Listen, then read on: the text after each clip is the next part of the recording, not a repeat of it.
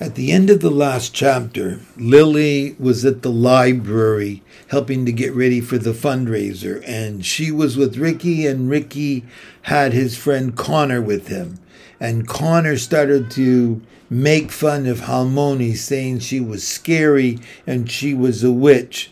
And needless to say, Lily was very upset about this, but she was more upset about the fact that Ricky did absolutely nothing to defend her. And so she ran away um, from the two boys, and that's where we pick up the story today. Chapter 31 before I can second guess myself, I grab the chocolate pudding, turn myself invisible, and slip out the back door of the staff room into the rain. The ground is soft and slimy and, if you think about it, looks a lot like pudding.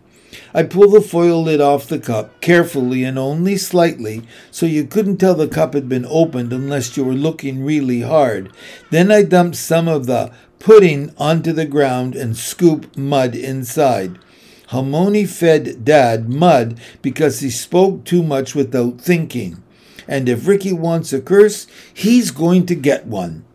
I hold my hands over the pudding cup and focus all my energy onto it, feeling ridiculous but also powerful. I'm not a weak, quiet girl. I will defend my Halmoni. I am brave and I believe. I stare at the pudding and think, be nice, Ricky. Think before you speak. Then I add, and get a stomach ache, just for good measure. My heart screams wildly in my ears, and I half expect to be caught by Jensen or Joe, but nobody else is around, nobody except. I look up to see the tiger sitting in front of me, tail dancing in the rain. What are you doing here? I ask, rubbing raindrops from my eyes. What? A tiger can't enjoy the library? It happens to be my favorite place. I stare at her. What do you want? She lifts one shoulder in a shrug, and her stripes ripple like waves. I am merely observing, just as you observe us in zoos. I lower the pudding and let rain run into my mouth as I say, Halmoni forgot about the pendant and Sam's white streak today. Was she forgetting or remembering? I glare at her, sick of riddles. You must reach the end, and then what? And then Halmoni is cured? And then the story stop being scary? Tell me what happens. She doesn't respond. I'm sick of everyone hiding things from me. I'm sick of people acting like I'm not there or I don't matter or I can't do anything. The pudding trembles in my hands. I'm not an invisible little girl. I'm not a QAG. I spin around and walk back towards the library door. I was wrong about you, the tiger says. I stop, but I don't turn around. The back of my neck prickles. It seems you have a tiger side after all. I spin to face her, and she sits watching me as her tail flicks. For a second, her words almost feel true.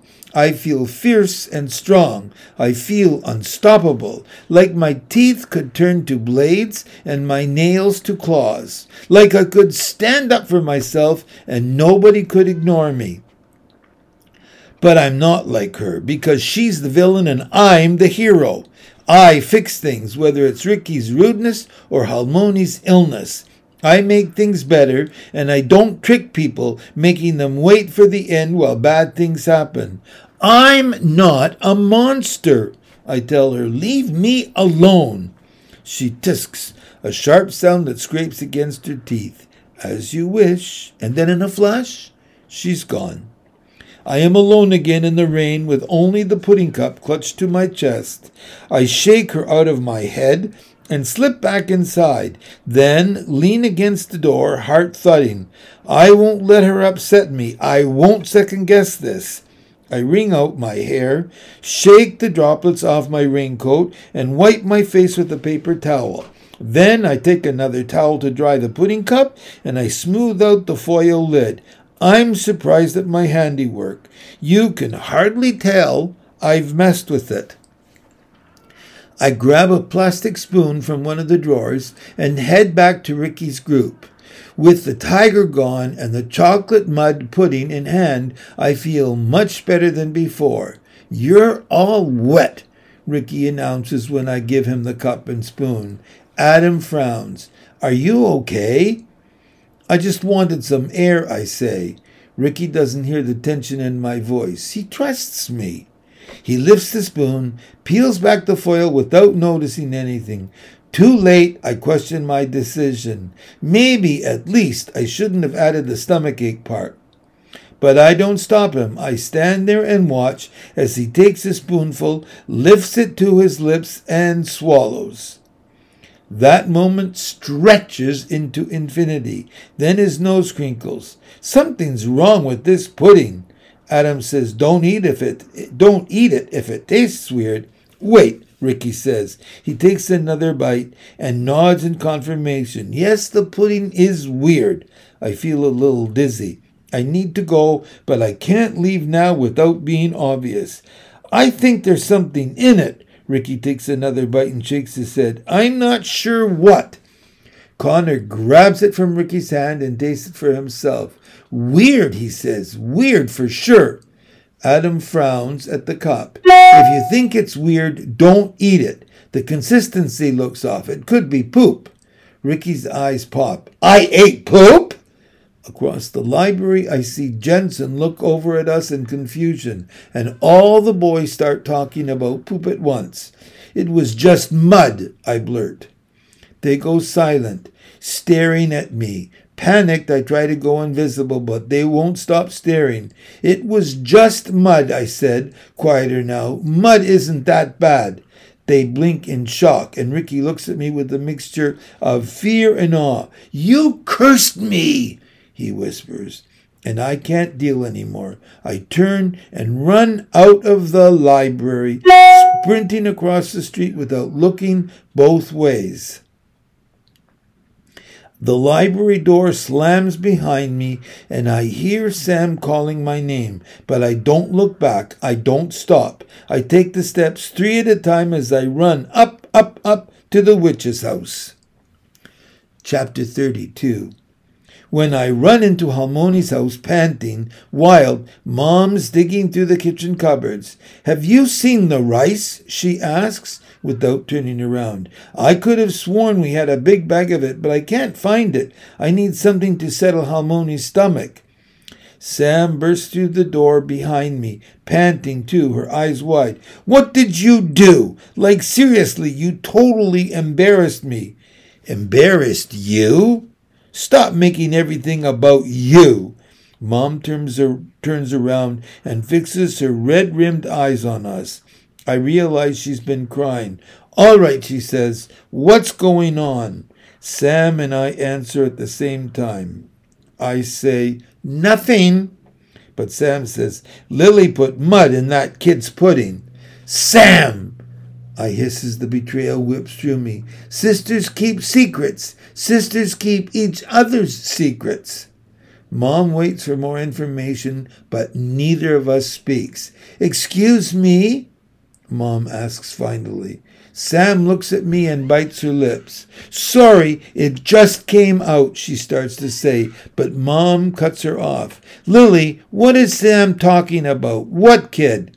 I glare at Sam, wishing she could suck the words back into her chest and cork them tight. But they're out there and I can't do anything about it. Ricky, I mumble. Mom pauses. Her face goes pale. Sam, she says, her voice far too soft. Halmoni's not feeling well. Why don't you take her some of your nutcrackers? Lily and I need a moment alone. Sam tries to catch my eye, but I won't look at her. She grabs her crackers and disappears into Halmoni's room. She leaves me, leaves me with Mom, and Mom is furious. It's not like I haven't seen angry Mom before, but she's always angry at Sam. I'm never the problem. It's never me. What were you thinking? she asks. What possessed you to do that? I don't answer. Where would I even begin? Nope, nope, never mind. I know exactly where that mud idea came from. Don't think I don't realize. Oh my God, how did I fail this badly? I hate how everyone is making this about them.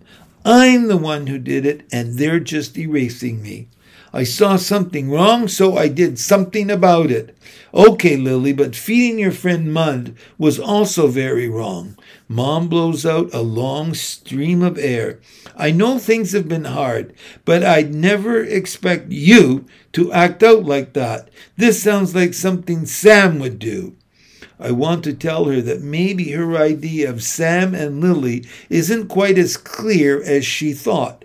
The story has always been that Sam acts out and I'm invisible. But maybe Sam doesn't get to claim all the anger in the world. Maybe I don't want to be invisible. Lily, I understand you're upset, but this isn't you. Only it is. I've changed. Maybe the star stories really have changed me, or maybe I've changed myself. Somehow that's, that's both thrilling and terrifying. Mom rubs her hands over her face. Ricky's dad just offered me a job. That's what I was going to tell you this morning. I take a breath. What?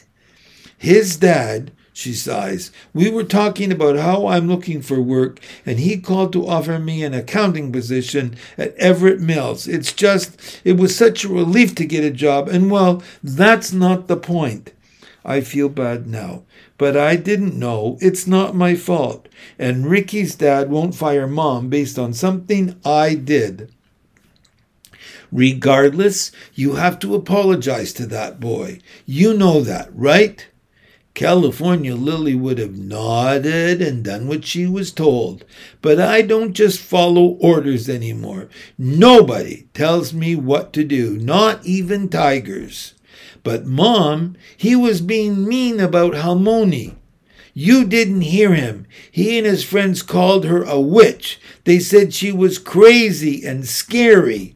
That was bad. Mud is not that bad. Mom pulls me over to the kitchen table to sit with her. Her lips are still a white, tight, thin line. Her face and neck are still flushed, but some of the anger drains from her eyes. Listen, Lily. I wasn't there, but I'm sure I know exactly what they were saying. I spent my whole life growing up with that. Halmoni is eccentric and strange, and not everybody understands her individuality. I scritch my nails against the table. Eccentric and strange aren't bad things. She sighs. I know that. You know that. But other people aren't always so kind, and it's hard, especially now. But Halmoni doesn't need you putting mud in people's pudding for her. She needs you to be there, to focus on her. And when you do something like this, you're spending more energy on the people who don't understand Halmoni than on Halmoni herself. In the moment, I felt like I was doing the right thing. I was protecting Halmoni. But now, Mom's making me feel like I did something wrong, like somehow doing that hurt Halmoni. My stomach twists, as if I've eaten my own mud pudding. Do you ever feel ashamed that she's your mom? I whisper. The words come out quickly. My heart beats hard, almost as hard as it did when I talked to the tiger, as if asking a question is just as scary as facing a beast. Did you ever get embarrassed by her as a kid? Oh, Mom goes soft. Of course I did.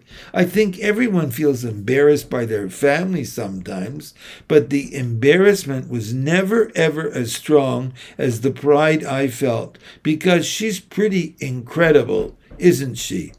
I nod, and then I remember something else Joe said the first time we met. Joe, the librarian, he said you and Halmoni were close. I scratch at the peeling purple paint on the table. What happened? Nothing bad, Lily. We're still close now. Then mom corrects herself because we both know that's a lie. I still love her. She taps taps, taps her fingers against her knee. Your Halmoni worked a lot when I was little. When we moved here, she took on a lot of odd jobs. She'd find things that people needed help with, and she'd figure out how to do it. And I wanted to help her. It's how we spent time together. I was her little assistant, trailing after her, translating, writing everything in English. I can't imagine Mom following Halmoni around like that. I can't really imagine her little at all, and I wonder what she used to be like, if she used to be a QAG too. And if she was, I wonder how she changed that. Mom says Halmoni made it work made it work in a world that was stacked against her, but she was always so busy. She was a single mom, so she had to be. That was the hardest part because sometimes she didn't have time for me. I don't understand how Halmoni can be the only person who makes me feel seen, feel seen, but can also make mom feel so unforgotten. So sorry, but can also make mom feel so forgotten. How is that possible? How can one person do such opposite things at the same time? And then my voice cracks. I'm afraid of what comes next. But mom shakes her head. There's nothing bad, Lily. Nothing magical or interesting. Not like her fairy tales. It was just real life. I grew up. I don't want to be like that when I get older. I don't want to drift apart or away. I pull my legs up and curl my knees into my chest. Lily, my relationship with Halmoni never ended. It just changed. I don't want things to change, I say. She looks at me intently, like she needs me to understand. Lily, everything changes. That's normal. But I never stopped loving her. That's why we're here, because I love her so much. We all do. And I know Halmoni's episodes are scary, but she loves you too. Those mem- mem- momentary lapses are the illness, not her. I think about the mud, and a pit of shame grows in my stomach. I let her down. I did too, Mom says so quietly that her words are almost lost to the sound of the rain. But we're trying our best, and that's what matters. We're all just trying our best.